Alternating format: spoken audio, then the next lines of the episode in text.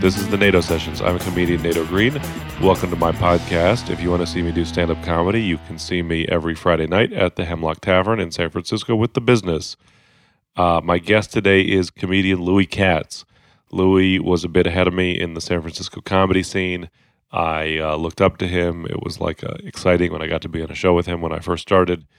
Um, I got to watch him develop into a, a merciless stand-up uh, force, and uh, and he was one of the first people to launch uh, in my in my tenure from the San Francisco comedy scene onto becoming a national headliner. Um, he uh, was a writer and correspondent for Totally Biased. So we're going to listen to a segment of him uh, doing some comedy on Totally Biased, and then we'll go right into the interview. Um, and you know, it's he's he's in a weird place because he was on a show and uh, and the show got canceled, and uh, he's a little bit trying to figure out what to do, and he he has these strange regrets, uh, and is discovering that having worked really hard to make himself into a great stand-up uh, may not be enough. Um, and you know, it's it's it was surprising to me that he felt that way because he was always somebody and still is somebody that I really look up to and respect his work ethic and his craft. And uh, you know, he looks at his um, class of comedians from San Francisco and wishes they had been more successful. And I look at his class of comedians and think, wow, what a bunch of great comedians. And they all, for the most part, are still great comedians. So uh, I don't know what the point is. I guess you never know. Anyway, here's some stand up and then a conversation with Louis Katz. Thanks a lot. Thank you. Thank you. This Saturday is Yom Kippur. Known as the Day of Atonement, it's the holiest of Jewish holy days. Jews everywhere will be fasting and praying. I won't be. Uh, I'm a Jew, but I'm a new kind of Jew. Uh, I'm what's known as an Orthodox, non observant Jew. Uh, that means I don't do shit. Not a damn thing. That's right. Won't light a candle on a menorah, won't eat matzah on Passover, and the only mezuzah I'm kissing is a black girl I met on OkCupid.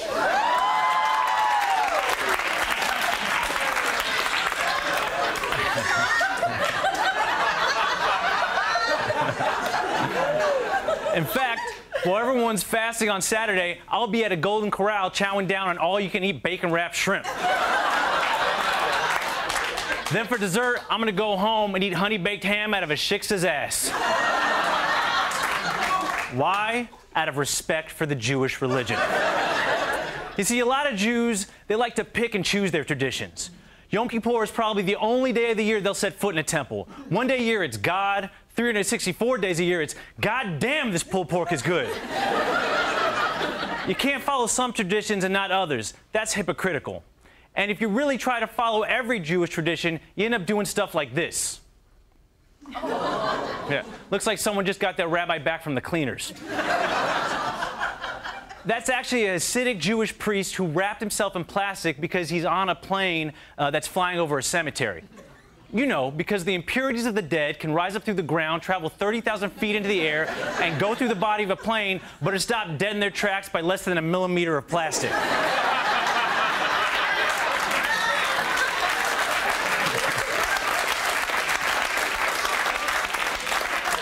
So the options are one, hypocrisy, or two, crazy. But now there's another way the Orthodox, non observant way. And we got our own set of commandments. thou shalt eat whatever the hell thy wants. But thou shalt know that pastrami's true place is on rye bread, not a hero. thou shalt argue for fun, and thou shalt use thy hands to make thy points. thou shalt laugh extra hard at Larry David, and thou shalt jack off with extra fervor to Natalie Portman. thou shalt know that what I'm doing right now is called a spiel, not a spiel. Thou shalt remind people at every opportunity that Lou Reed, Scarlett Johansson, and Albert Einstein are Jewish, and that Gargamel isn't. Even though he looks like he is. Look, I'm a comedy writer living in New York City with this face. How much more Jewish can I get? I don't need to pray or go to synagogue to be Jewish. I feel Jewish enough when I wake up each and every morning, smarter than all you Gentiles. I'm Louis Katz. I got in the Writers Guild, so now I get screeners. Yeah. Oh man, that was like it seems silly. Like I should have been more excited about the health insurance, but I was more excited about the screeners because you know I, I grew up in L.A. and that was always I heard people in the industry like got got free movies ahead of time and like. Oh man, it's been my dream since I was a kid to get those screeners, and I'm so excited to have them now. I kind of because I, I started so late. I got it late into the award season last year, but uh, this year I should get the full award season. Right, and and also like it's fun to get to be like, you know, oh, did you see this? Yeah, I, I got the screener. Yeah, you know, and yeah. then and then be like, oh, the screen, you know, I just I just the screen. I'm just not feeling award season this year, and and I like I really like this. I got to vote on the Writers Guild Awards and the American Comedy Awards. Yeah. And I like I take my voting responsibility very seriously. Oh man, I couldn't. I, I just don't like. I was like, I was trying to, and then I'm like, all right, I know, I recognize one of these names. I guess that's who I'll vote for. You know, I did like that horrible way. Right, but also like I mean, did you get into uh, you know enough with Breaking Bad? Stop it already. No, I wasn't about the backlash. Not yet. Okay, so Louis, this uh, I, I I want to talk to you uh, for a couple reasons. Uh, one of them is that that uh, I have known you for a long time. yes. Uh, as long as I've been a comic, not as long as you've been a comic. You're ahead of me, but um, that like I we I have this. There's a strange identification that I have with you that I've always like uh, when I, when I was in New York. You're th- I was mistaken for you on the street once. That's funny. The the booker for the punchline like thinks of us as like like a misshapen Sklar brothers twins. Yeah, she said that to me. Um, I think I I could see that. I think I got. Ar- I mean, Ari Shaffir also, Alex Koll, various Jews have been have Right. been pointed out as they they could play that role opposite me. Uh, so you know, yeah, it's a it's a Jew thing. So, but the other thing, and like, uh, uh, it's interesting to watch someone's someone grow as a comic. Like, how how long ago did you start? Uh, about thirteen years ago. And would you say that you are a better comic now than you were ten years ago? Yeah, Okay. I'm a better comic this year than I was last year. you know? Um, so it's like one of the things that's interesting about seeing people come up is like seeing people sort of go through the trajectory of like going from being an opener to a headliner. And I've and like I, part of the reason I became a, co- a comic in the first place was as a kid in San Francisco, like having a front row seat for seeing that with people like Margaret Cho and Arj Barker, and seeing them be like. I'm an opener. I'm trying to figure out, is this what I do? Oh, this is what I do. Ta-da! Yeah. Um, and I feel like I got to see that with you. Oh, cool. And when I first saw you, would have been some maybe 2003, 2004. That's very early. That's just a couple years in. Yeah. When did you start hosting at Cobb's? I mean, around around then, because I started. So I started in 01, and then it took maybe a couple of years or maybe a year till I was doing any kind of hosting. And first at SAC, in SAC, and then it, then uh, then here at the San Francisco Punchline, and then Cobb's actually took a little while. So it, that must have been. It might have been a little bit longer than that. It Might like. So when did you say 2003? I, it was it was I, I started 2005, so it was sometimes between 2003 and 2005. yeah, that three or four sounds about right. Um, And so, and I remember you because, uh, like, you you were, had this confidence, you had uh, this material, and it, it was like it it triggered me. Like I felt horrible about myself watching you. I'm, I'm sorry. I'm sorry about that. It, and it was like it was, and and and and so I, part of the reason I want to talk to you is is to try to see if I can figure out what like what it was that I was responding to. Why, why made you feel so horrible? Well, I mean, I, you know, my sense is that I think, like my or my impression is that both of us are like middle class, educated Jews who grew up in cities, and so That's- that is true. Like, I and, confirm that. and had you know, and so the experience of like the inside outside experience, that I don't know what you mean. like being, you know. Well, I mean, I'll say this for me. Like, I was a I was a product of a school desegregation program. You know, I was part of like a busing program. Really? Uh, yeah, in San Francisco, and so Where'd they bus you to? They they bussed me to uh, like out to Portola, like out.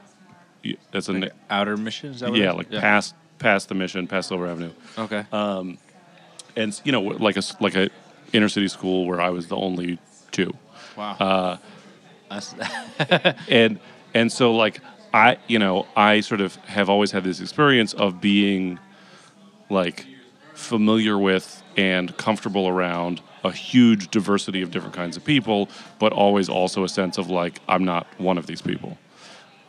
Yeah, I, I mean, I, I can kind of relate. I wasn't. Um, I went to public schools. and I went to public schools in Los Angeles, so that means by default that I was one of, especially when it got to high school, one of like um, the minority of white kids at the school. But it wasn't like that, and there were certainly other Jewish kids that I went to school with and stuff like that. So I wasn't like the only Jewish kid there at all. And and where do you where did you so where did you go where did you go to where you grow up? Uh, I grew up in LA. I went to Third Street Elementary School. I was the president of that elementary school, probably the peak of my life. Uh huh. And then I went to Walter Reed Junior High and then North Hollywood High, which is in, they're both like in North Hollywood. Um, so yeah, I was in, and in Reed and North Hollywood, I was in like uh, magnet programs or kind. I was in Reed. I wasn't really in North Hollywood. So they were kind of separate from the rest of the school. So you know, you know, and and unfortunately, just because of how it is, you'd think the magnet, because it's public school, would still be more diverse, but it's still mostly white and Asian, I guess, for some reason in in LA. Unfortunately, um, but then you'd have the wider schools, which at, in North Hollywood was mostly Latino. So it was largely Latino. And then you'd have, and I'd have other classes that were outside of the magnet where it'd be all kinds of kids. So I got the same experience where I was just like with a wide variety of kids growing up, and, and that's just what I'm used to. And even, even my elementary school, my elementary school is, I guess, a lot of Latino kids, some black kids, and a, a lot of uh, Korean kids. I think now it's like almost like 90% Korean, that elementary school, because the Koreatown in LA just kept growing and growing and growing. So. But, I mean, that's a weird thing uh, to me. That's one of the weird things about LA is things that are like, you know, one city block in most cities are like 50 miles in LA. Yeah, yeah, it just it just doesn't stop. I mean, actually, I, what was the thing about my high schools? I heard the year after I graduated, there wasn't even like an English song at prom. I heard it was all Spanish. So I'm glad I heard some English songs at my at my prom. And It's more appropriate and to my tastes. what did your parents do?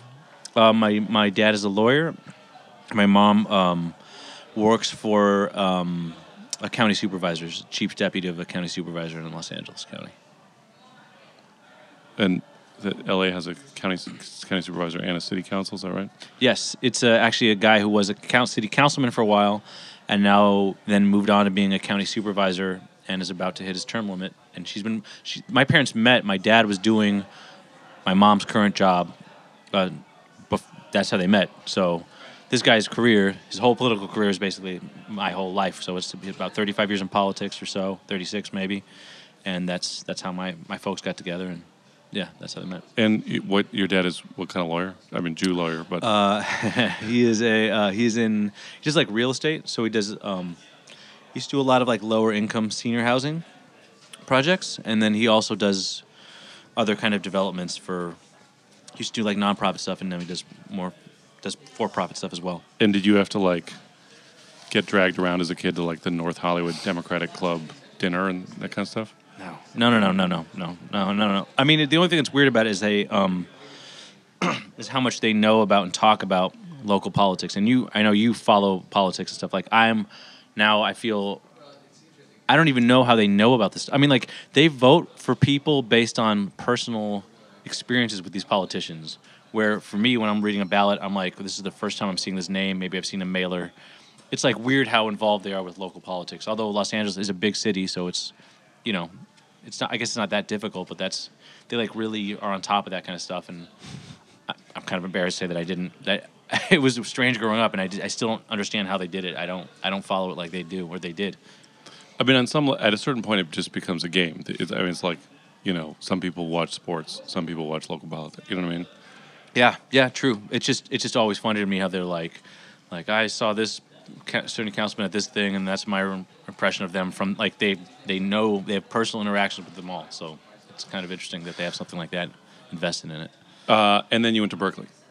Yeah, and then I went to Berkeley. Uh, I studied uh, with development studies, what they call it. So it was like political economy of developing nations.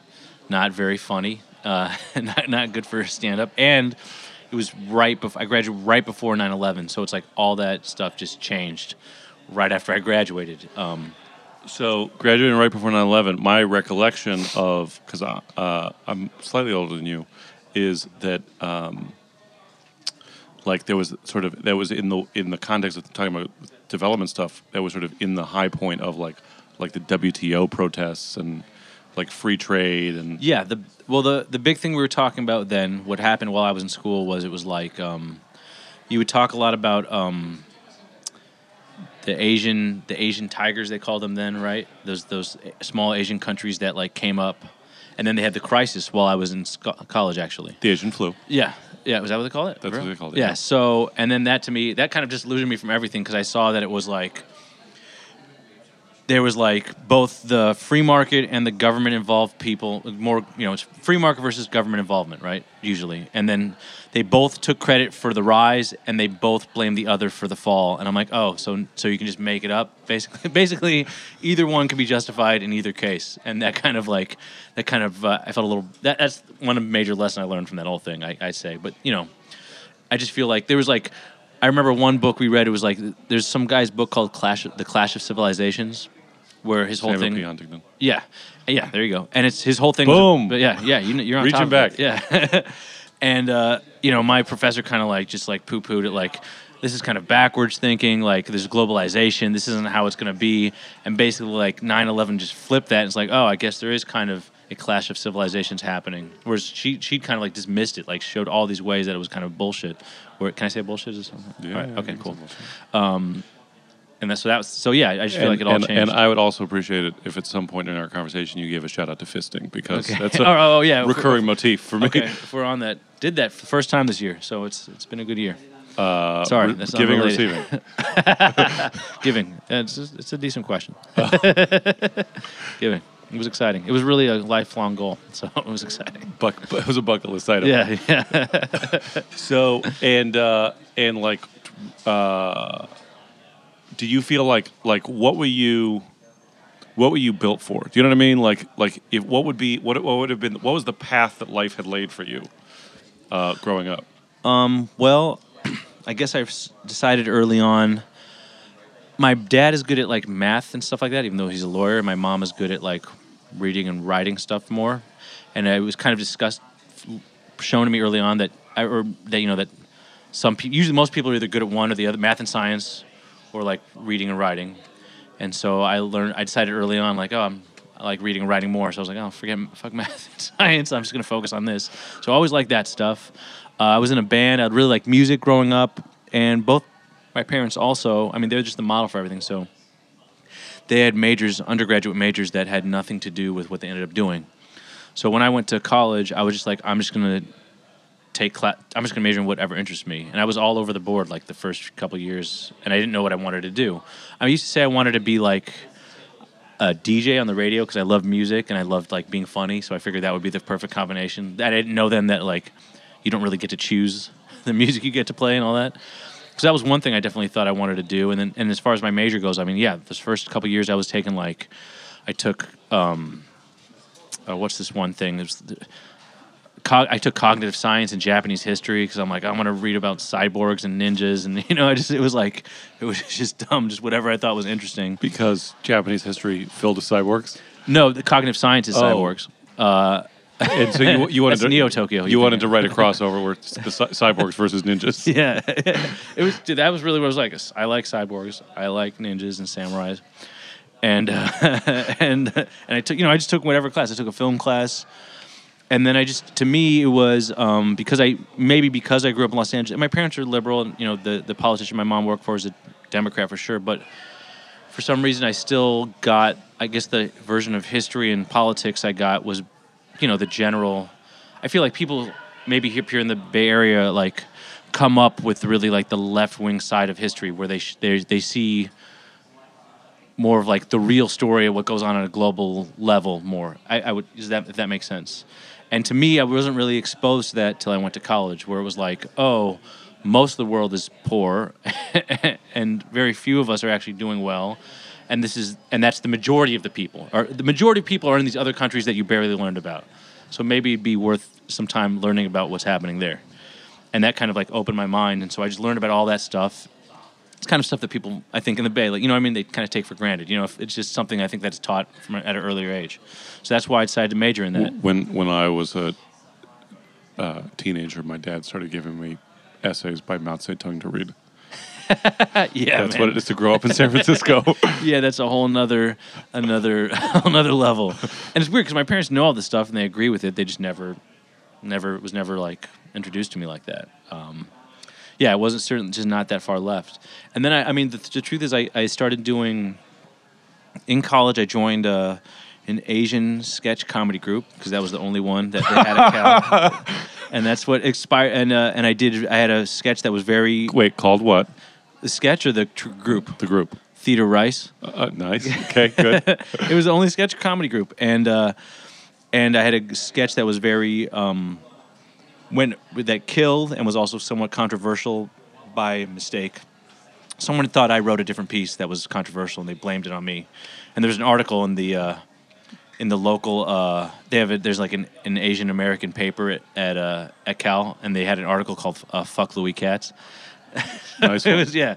This guy, the guy who wrote that's actually now like a pretty like famous professor actually.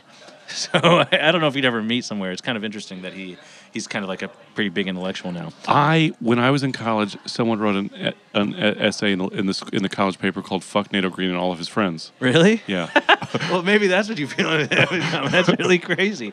That's really nuts. though. it was a headline. Uh, here's the the because I when I was in college, here's what happened was um, it was like in the the it was the big debate was about like affirmative action and multiculturalism and stuff and ethnic studies, sort of all that was happening, and so I wrote this like satirical piece in the uh, in the student newspaper called "A Modest Proposal." okay, so that's, that's a tip of the hat right there. tip of the hat right there. Might be Uh, suggesting that one of the ways that we might uh, uh, increase the percentage of people of color in the student body was by killing white people. and and really, and that none of that just went over people. And it, and that, well, and then I proceeded to make suggestions about who I thought. oh, okay, all right, Uh, okay, yeah, that's that's prob- that's a little bit problematic. and uh, and and You mean just by name you named them well, you know, uh, or types or like straight up some types and some like you know, hey, you know, white dreadlock baton girl. okay that's uh, pretty specific you know like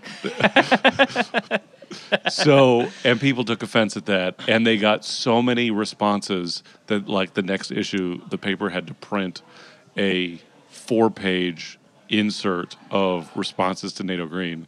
That's awesome. Uh, that stuff's great. It's like it, it freaked me out the way my my thing was also like it was like a, all these people were coming down on my side and the other side and it's just like it was like pretty intense getting that kind of scrutiny not only getting that big of a positive response the night it went out but getting all that scrutiny when that article came out it kind of freaked me out a little bit it was like pretty I'd never been hated on i still to this day that's the most hate i've i mean even when i've been booed off stage it's which has happened uh, it wasn't as bad as like these emails because they kept flowing because I was it was basically these emails through this Asian sketch comedy troupe. So I was on these lists and I would see all these emails. People, some people defending me, and some people like really didn't like me, and it was it was really like.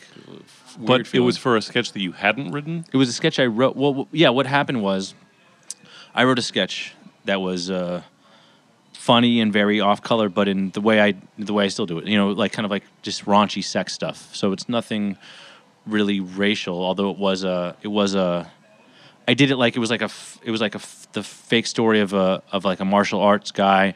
And the cool thing was that so we did dubbed over voices. So he was the only character that was dubbed over. So it was like I did his voice from the audience, and he would like kind of mouth the words on stage you know, because it was like kind of like a dubbed over. And so his his voice is always dubbed, no one else's. It didn't matter. That wasn't what people got upset about. There was a sketch earlier that was not very creative. That was just like kind of using all these slurs for Asian people, but like. uh but for other things, so they're like construction workers. They're like pretending they're construction workers, and he's like, "I'm gonna pour this gook into this chink now." Like, like, and it was like, Oh, yeah. you know, like one of those where it's like, well, I, you're not really saying anything. You're just kind of getting away with saying these words, and what's the point? it's just like wordplay Yeah, yeah, and and so they thought that I had written that. I was like the only white guy, and they thought I wrote that one, and then someone got mad about that. Wait a minute and what the fuck the other people in the group were like yeah fuck that guy Well, the, who was the person who wrote it who the person who wrote it was someone else. The, the some so then some guy so then some guy afterwards who thought it, that I had written that sketch came up to me and was kind of like getting in my face and like wanted to fight me, you know. Um, and I was like, "What's going on?" People people there did defend me, and they stopped him from fighting me.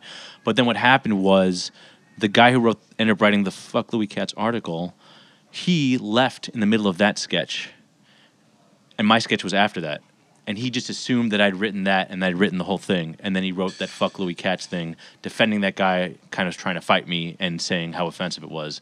And he didn't. He so he didn't even watch the sketch that I wrote at all, and just assumed I had written the other one. And uh, the person who wrote the "Fuck Louis Katz" article, uh, white, not white, Asian. Yeah. and uh, and so how did uh, how did the thing end? I like stupidly like should have taken the high ground and pointed it out. I should have taken the high ground. One thing I learned was, and instead I wrote like, what's his name? His name was like Hua Sen or something like that. I wrote, so I wrote back a letter that was like, "Fuck Hua Sen and his mother." it was like, it's like a mistake because I was totally in the right. So if I just wanted to, if I just wanted to be like, "Hey man, you didn't even watch my thing. That's really bad journalism. This is offensive that you did." Like I was totally in the right, and then I just lost all my right points by titling a, a letter in that, in You, that manner. you, you were trolling the trolls before Twitter existed. yeah, yeah, exactly. I mean, it's just a mistake. I mean, that was another lesson that I learned from it was was that it's just like you just if you play the good, it's your your case is is better when you when you're the good guy. You know, when you just remain the good guy. You know. Right. Okay, so uh, And, oh, by the way, Sheng Wang, another comedian, uh, he saw that sketch and that's what got him into comedy. And he joined that theater troupe the next year. hey. Mm-hmm. Well, thank you for bringing us Sheng Wang You're welcome. because we love him. Also brought Brent Weinbach into comedy. Both of them because of me. That's true. they both. Yeah, that's. I'm. I'm. I'm the cause of both of that. So Uh, good work. thank you.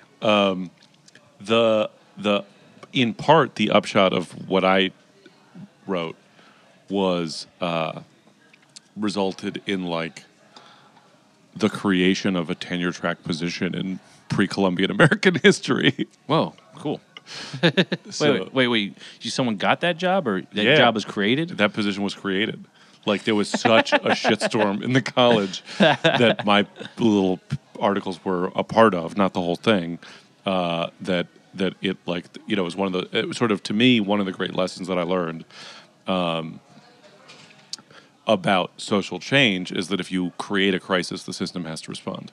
That's interesting. that's that's real interesting. and uh, and that like about how you know about the effectiveness of humor as a way of like sort of exploding a debate uh, Yeah. beyond what you know. I mean, I, I as you know having as someone who is both a comedian and activist, like one of the things that's nice about being a comedian when I'm wearing my comedian hat is that you don't have to be responsible about your point of view. that's that's actually what I was going to say, and that was that was another lesson I learned from the whole thing was like one other example of like I guess some people call it white privilege, but um like their whole thing was like some of the letters that these kids are writing back and forth that were in this sketch group were like you know they have to think about how they're representing the Asian community and stuff like that. And like I'm just like I'm just representing funny. You know what I mean? It's not like I'm speaking for all white people or all Jewish people when I say anything. And so why put myself in a group where they feel like they have to do that? Like it's I'm I'm losing all my I'm losing my white powers. Why would I want to do that? And then uh, and then and then did the group have like any did they do any kind of thing where they were like you know this is the this is the Jim Carrey in this version of In Living Color like this is our white guy here they maybe brought me on stage. I mean, there's definitely a reason that they knew that a white guy was involved in the group or something. But it was like this is like I, apparently I heard that for years after this group talked about this as like a thing because it was such a like you know a big deal. And you know, it's like I mean, someone even criticized the fact, and I think it's kind of true. It's like a um, you know, UC Berkeley is is is like probably most probably them was mostly Asian. So if and I'm not saying it's just easy to be Asian and Asians just don't feel discrimination here, but it's you know I think they look for more controversy and issues than there really were to deal with in a place where they are straight up the majority, at least in that situation. So it was like their big thing, like this was the big controversy. This was a time when there was like a real issue with with identity and, and stuff like that. When it was really not, there's really just isn't that much. They're, they're all in Berkeley, and it's they're the majority of the student body there, so it's just not. right there's a certain category there's a, there is a type of thing that a person gets upset about when they're 21 mm-hmm. Yeah, yeah, that's a good. and then it's you know like like I can now that I'm older, like I meet younger activists who are like really getting all wound up about things, and I'm like, oh yeah, I remember when I was upset about that. and I'm like, pace yourself. You Yeah, know, yeah, it's a long road ahead. I think about that with like um like bands and music. Like I can't. I remember used to like it infuriate me that I horrible music was popular, and now I'm just like, yeah, it is. I don't. I don't listen to it, and like, who cares? Like, I don't know. You know, it just bothered me. I don't know why. Oh right, how you you know like when you were young, you were like, ah, why do people like Nickelback or Yeah, whatever? yeah, yeah, All that stuff, and now I'm just like, I guess they like it. I don't know. It's not, it's not- it doesn't involve me. yeah, yeah, exactly. so and then what was the, what was the move from that into stand up?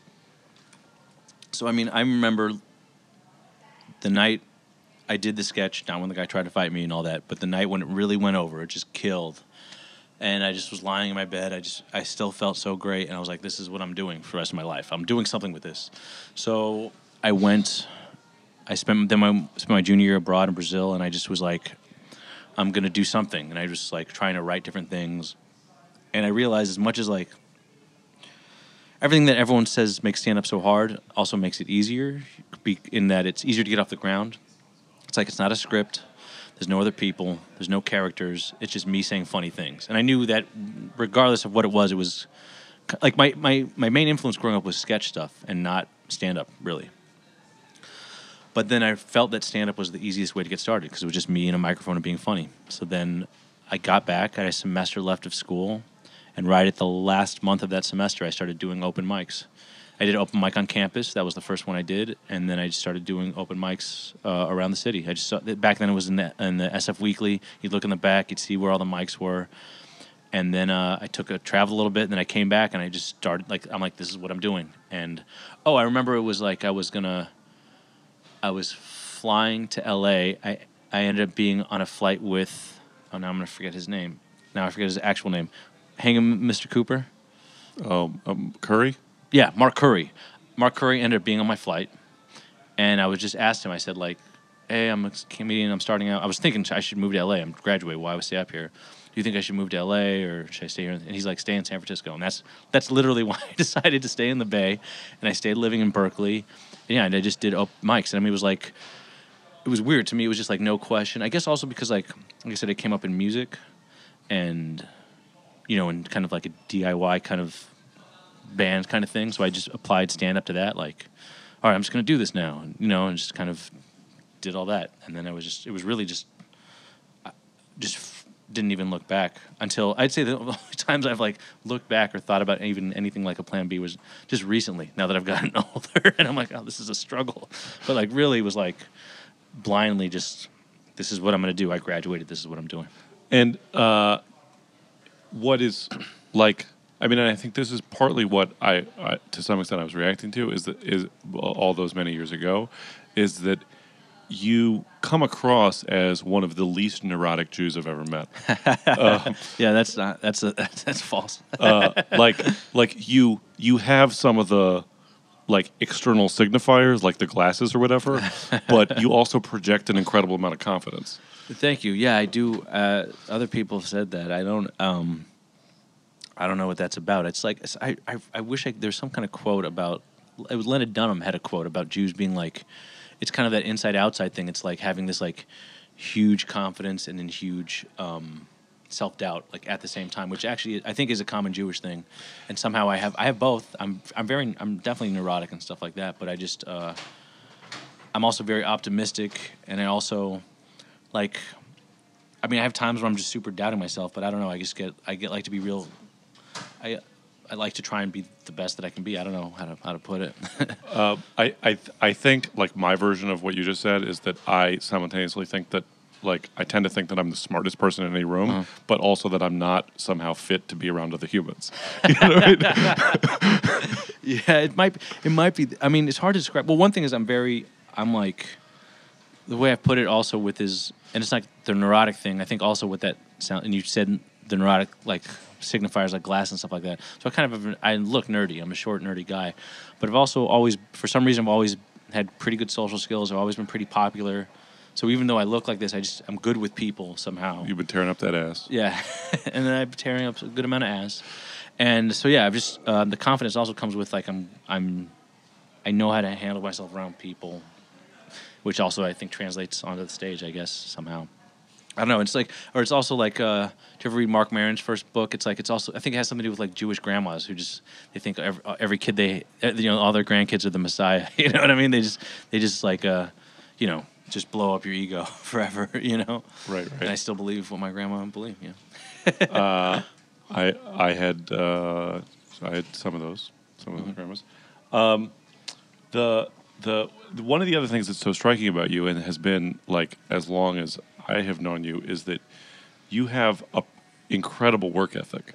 Thank you. Um, Try. like, I mean, and I was uh, uh, when when we started talking about getting together, I I went and watched your Comedy Central Presents again, and uh, like I am struck by the sort of the like efficiency of your comedy oh, thanks. you know that like there's it's sort of like there's no it's like like you and I, we've had these conversations where like i remember once we were hanging out in portland and you said like you were talking about why you didn't like musical comedy acts because you feel like it's one joke over three minutes a lot Yeah, yeah. and that like you're like you know me i'm just all about like getting you know jokes per minute um, Yeah, yeah. and it was like there was no there was no uh, sort of place where there could be more jokes where there wasn't more jokes Oh, thanks. Yeah, Um, yeah.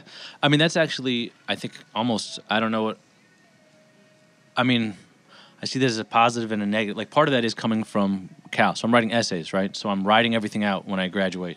I'm writing everything out word for word. And I think you asked me about this before. I'm like counting syllables to make it as tight as possible. And also, there's a rhythm, rhythmic thing with syllables that makes things funnier. I, I saw it in the thing where you were like, you know, there was like a there's a in the Comedy Central presents there's a there's a where you said that like tracking the the syllables from in the uh, gets a, a pop in the in the punchline. Yeah. And there's a Frodo hobo joke Yeah. with that. I was like, oh, that's what he was talking Yeah, about. yeah, yeah, yeah. I can always, I can, I do it in my own act, but the one I always remember is the um, um, Dave Attell joke where he goes, "Even the fat kid wearing the Babylon Babylon Five T-shirt got a hand job." So he goes, "Even the dot dot wearing the dot dot into the dot dot." You know what I mean? And I'm telling you, it's that rhythm has something to do with it.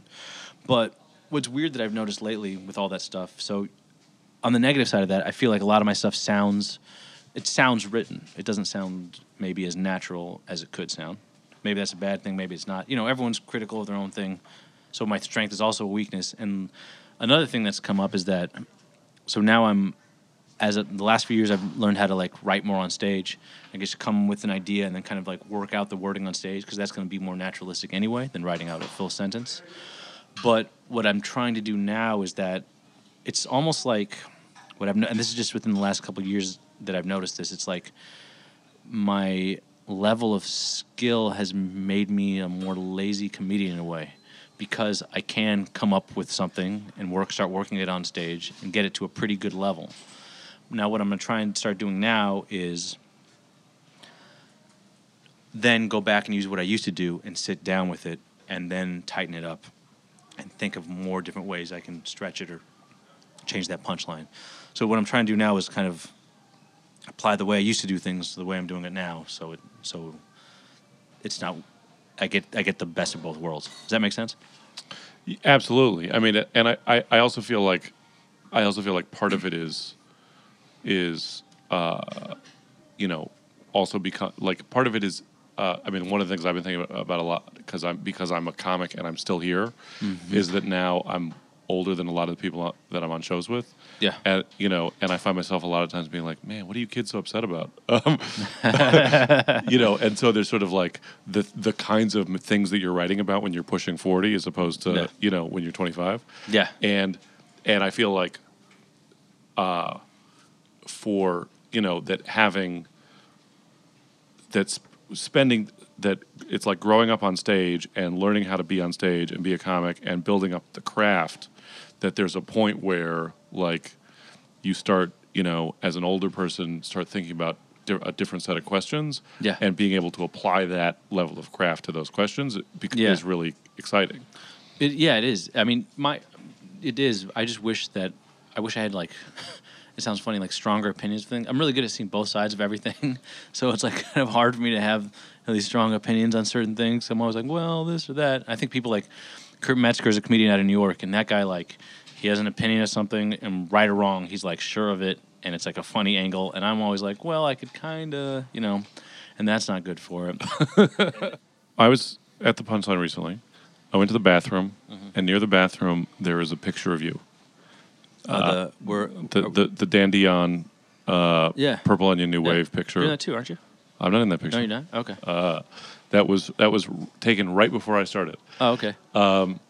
And w- uh, what do you do? You have any like thoughts looking back on that that picture or that whatever that moment was now? Yeah, man.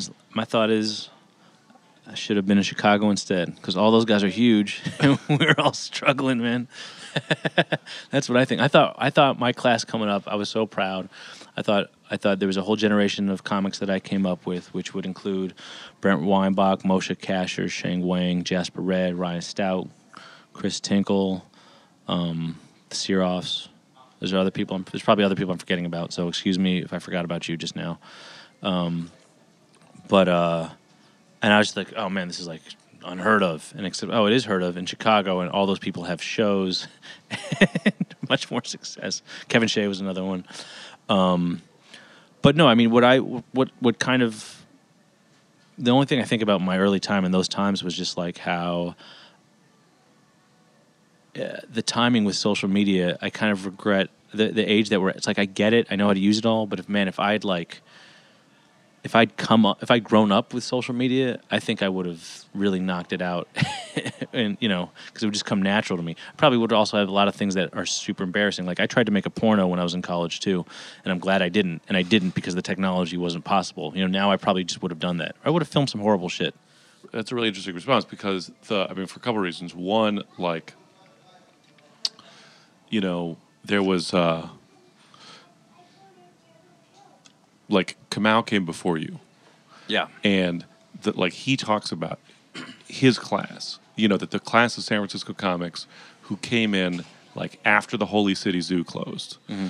but before you guys Yeah. we're like you know he feels like we're sort of a lost generation and have real a lot of them the people who like who came into comedy thinking like at the t- you know thinking that the boom was continuing mm-hmm. and thinking that like Well, that's all post boom. I mean, right but the, you know the people who like people who came in and were came in you know early enough that they like saw you know Patton and Greg Behrendt and Brian Okay, Posehn leave town mm-hmm. and they were like oh this is how it works. You you do well at the punchline and then Hollywood comes and gets you. And then spent 10 years sitting in the back of the punchline being like how about now how about now I mean- and then and then you guys come along with doing you know particularly Brent and Moshe Yeah. doing self-produced shows and shit and you know and lapping them uh, Well, it was what I my theory actually with that. I should ask him about this. It was also there was a few things. One was there was an age difference, which I thought was really odd. So when I started, the people that were older than me, that had been there a while, had only been doing it, you know, two, three years longer than me. But they were all like late twenties, early thirties, whereas I'm 21, and so was Jasper, and so was Brent, and so was Shane. You know what I mean? So we're in our early 20s. So that was odd. My theory was actually that it was a bunch of people who had. Uh, jobs in that first dot com boom and then lost their jobs, decided to be stand ups. And then for some other reason, there's a few things. Also, I mean, every Sunday at these Sunday punchline showcases, people do the same 10 minutes, which just, that still blows my mind. I mean, also, I write, I write almost too much new stuff. People criticize me for writing too much stuff, and for a reason. I'm always, I just what I get off on. But it's like I just couldn't understand why you do the same 10 minutes every week and what you'd get out of that. Plus, back then there was a whole separate Oakland scene, and no one was doing both. I was the only one who would go back and forth and do both. So there was just it just seemed like the people that came in just weren't. I just to, the, to me these things came natural. Like, where's I'm gonna get all the stage time I can get in front of whatever audience I can get in front of. That just seemed, oh, stage time's how you get better. Well, I'm gonna do that. Now I don't know why other people weren't doing that. um, and yeah, there's just a different a different attitude, a different energy to it, I guess, for some reason. So yeah, I mean, I was proud of all that, but man, I just wish we'd. Uh, I'm glad we inspired Kamau. I wish we'd uh, make all make more money now. You know, maybe the other thing that might have hurt us was maybe we got um, maybe we got picked up a little too early. Could have been another problem. Like Jasper and I went to Montreal in 2005. So, and he started a little bit after me, maybe a year after me. So I was four years into stand up. He was three and change. That's kind of crazy now. I mean, that doesn't. And and you know what it is? It's all pre new boom. So when we started, it wasn't as popular. I mean, I don't even know if I would if I would have stood out or popped as much now as I was able to then and get a little bit of traction. Because there's so many people doing stand up now. I mean, like I like to think I would. I think I'm pretty funny, but I don't know, man. There's so many funny people. There's so many people. It's so much more of a popular thing since since since I started. You know. Maybe, maybe you should take credit for it. Um, the uh, uh, well, like you know, when when when you were at Totally Biased, did you have encounter like Chris Rock coming through and sort of throwing out like like these like idea grenades? Like he would walk come through the office and just like assert something crazy and then leave, like and then people leave people to debate it. Um, I actually missed a lot of that because uh, he was busy shooting a movie that whole season that I did. So I saw him only a few times, and it wasn't this whole issue of him coming in and like making the whole office crazy all the time. He was he was there rarely. I did see him like yell at a few people, but it was never directed at me. So the whole time was just like, "There's Chris Rock. He's yelling at someone." This is. I mean, it feels bad because he was yelling at a friend of mine, and you know, and, and kind of hurting their feelings. But it was still like, man, he's totally yelling at somebody. This is great. uh, when when I was there, he would like he was just, he would sort of expound periodically, not even about the show, just like he would just come in and announce stuff. Uh, and sometimes it was interesting, and sometimes it was like, say what now? Um, and so so one of his theories, one of the, one of his like you know there's no like Kurt Metzger there's no there's no equivocal declaration from Chris Rock and one of his declarations is uh, was that except for Steve Martin no great comedians have come from California because it's too easy to live here and that and that and, and, and that and that comedians need to be in sort of hostile terrain to flourish That's interesting. and that that's that may you know because of like the shitty weather and stuff that may be part of why like Chicago uh, had some you know might have some fertility. That's why I was thinking about it. Well, my I think Chicago because I, to me what Chicago is is that is there's a there's a strong the improv is the bigger thing there. So that's also there's competing against that, and they're probably I'm sure everyone. If I was in that city, I'm sure I would have taken more improv classes. I would have taken. I took like one here. I was like, this is for like like bored housewives and people who want to like improve their business speech and i was like i'm not doing this whereas there it's like a tradition you know what i mean it's like the improv there is a real like real thing not that it isn't here but i just didn't take to it and then the other thing i think No, is it's that not it- a real thing here. You can say it's not yeah, it's not no. that big a thing it's not right it's not no, as- no. It's, I mean, I, it's it's uh, this will get me in trouble with some of my friends who are like really into it as a hobby, but it's an irritating thing. Yeah, it's not. It's not. I mean, certainly it's not. Chicago's is, is invented improv. I mean, there's no there's no other improv town except for Chicago. So it's certainly not on the level of Chicago. And I think it's proximity to um, New York and the Midwest. One thing I learned from touring is that like it's crazy.